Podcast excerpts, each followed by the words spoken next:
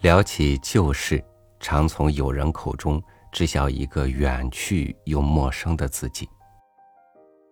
那样的话竟是自己说的，那样的事儿竟是自己做的。记忆也像是有壳，褪了一层又一层，和岁月一起长大，一起变老。今天和您分享宗璞的文章。从近视眼到远视眼，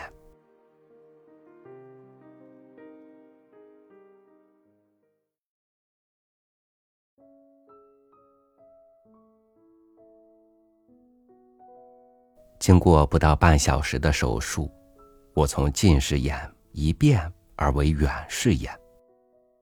这是今年六月间的事。我的眼睛近视由来已久。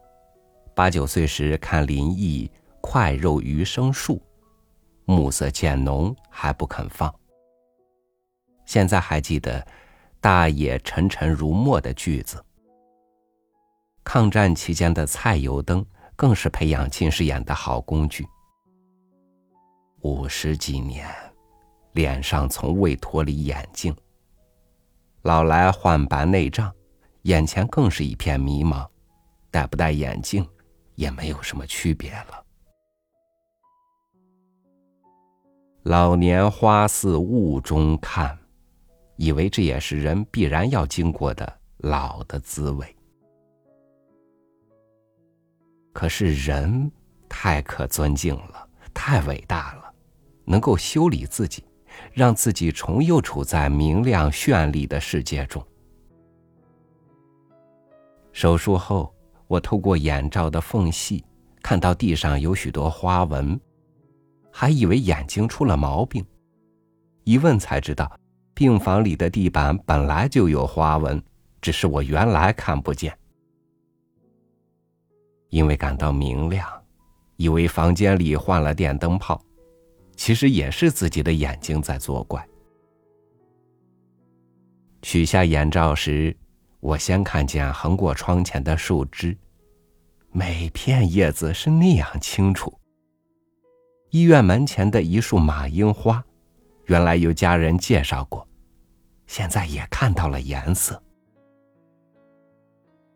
近年来，我看人都只看见一个轮廓，这时眼前的医生有了眉眼，我不由得欢喜的对大夫说：“我看见你了。”本是最亲近的家人，这些年也是模糊的。现在看到老伴儿的头顶只剩下不多的头发，女儿的脸上已经添了几道皱纹。我猛然觉得，生活是这样实在，这样暖热，因为我看到了病房走廊外面。是那座尼泊尔式的白塔。以前我知道那里是有座塔。家人指着说：“看呀，看呀，就在眼前。”我看不见，因为习惯了，由别人代看，也不觉得懊恼。这时我特地到窗前去看，原来那塔很近，很大，很白。由蓝天衬着，看上去有几分俏皮，不是中国塔的风格。我在这塔的旁边，从近视眼变成远视眼，他应该是我的朋友。因为高度近视，将白内障取出后不放人工晶体，结果是两眼各有几百度的远视。成了远视眼。我看不清东西时，习惯的把它拿近，反而更看不清；倒是远处的东西较清楚。虽不能像正常人，我已经很满足了。我们回家，进了西门，经过大片荷塘时，见朵朵红荷正在盛开，花瓣的线条都显得那样精神。露珠在荷叶上滚动，我几乎想走下车去摸一摸。雁南园好几栋房屋换过屋顶，我第一次看清一层层的瓦。走进家门，院中的荒草好像在打招呼，说：“看看我们，早该收拾了。”我本以为我的住处很整洁，却原来只是一种幻象。现在看到的是有裂纹和水迹的房顶，白粉剥落的墙壁，还有油漆差不多褪尽的地板，而且这里那里的角落都积有灰尘。我看着窗外一只灰尾巴喜鹊，坐在丁香的一段枯枝上。它飞走了，又一只黑尾巴喜鹊飞来。这几年鸟丁兴旺，我只听见闹喳喳，这时看得清楚，恍如旧友重逢。他们似乎也在问我：“嘿，你怎样了？”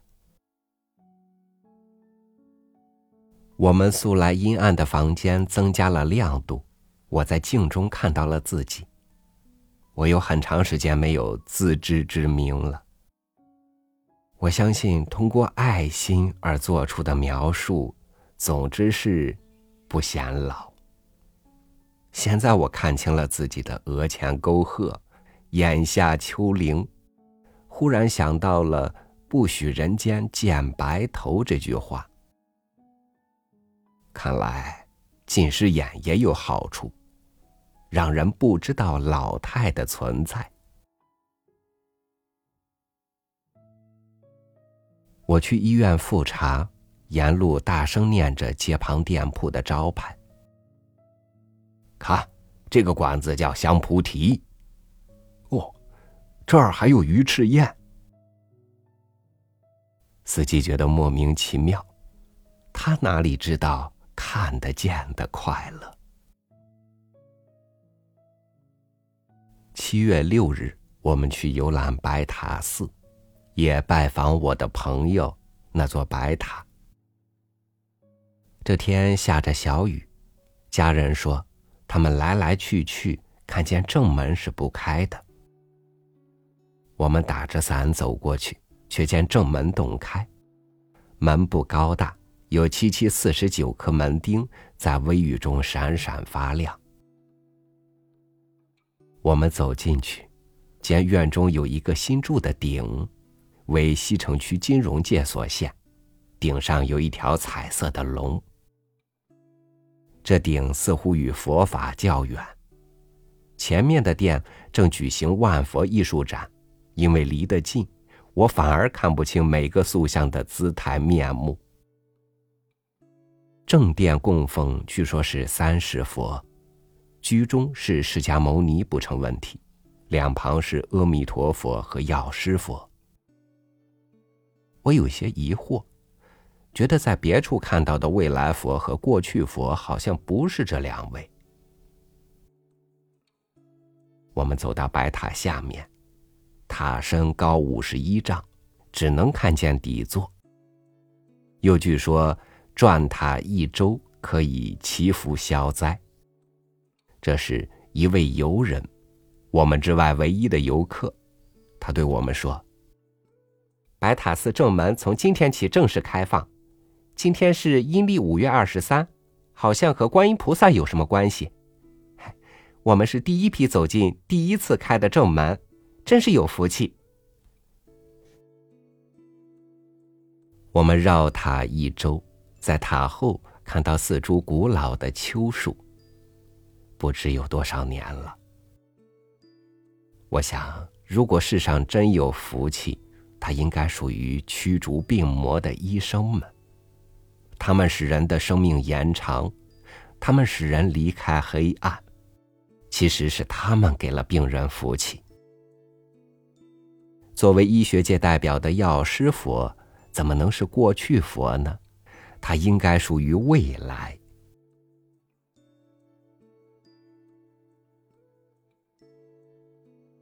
医学是科学的一部分。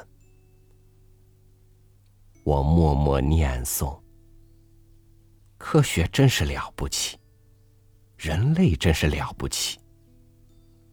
有了科学，才有了各种治疗；有了人的智慧，才有科学。人类智慧的一大特点是有想象力，这样才能创造。千万不要扼杀想象力。人类另一个特点是能积累经验。在积累的经验上，才能够求得进步。不知多少治疗的经验，才捧出一双双明亮的眼睛。经验是最可宝贵的，怎能忘记？最初的喜悦过去了，因两眼视力不平衡，我看到的世界不很端正，楼房、车辆都有些像卡通。想想也很有趣，是近视眼时常常要犯错误，作为眼疾患者的日子，更是过得糊里糊涂。成为远视眼，又看不清近处的事，希望能逐渐得到调整。若是能够，也许日子会过得清醒些。爱因斯坦在他七十岁的时候，人问他得到了什么。他答道：“不过在人生的海滩上拾到了一些蚌与螺。”我总觉得这句话很美，美的让我感动。我已迈过了七十岁，回头一看，我拾到的不过是极小的实力。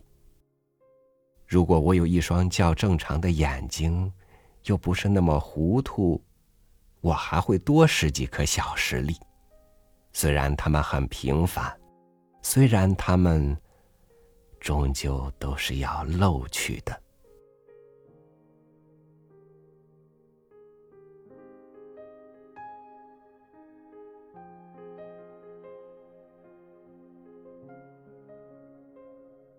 我们只能看见自己想看见的，听见自己想听见的，直到得失心被磨去棱角。开始学会冷眼旁观的时候，可能到那时，我们才能够真正的发觉世界的浩大与自我的渺小。感谢您收听我的分享，我是朝雨，祝您晚安，明天见。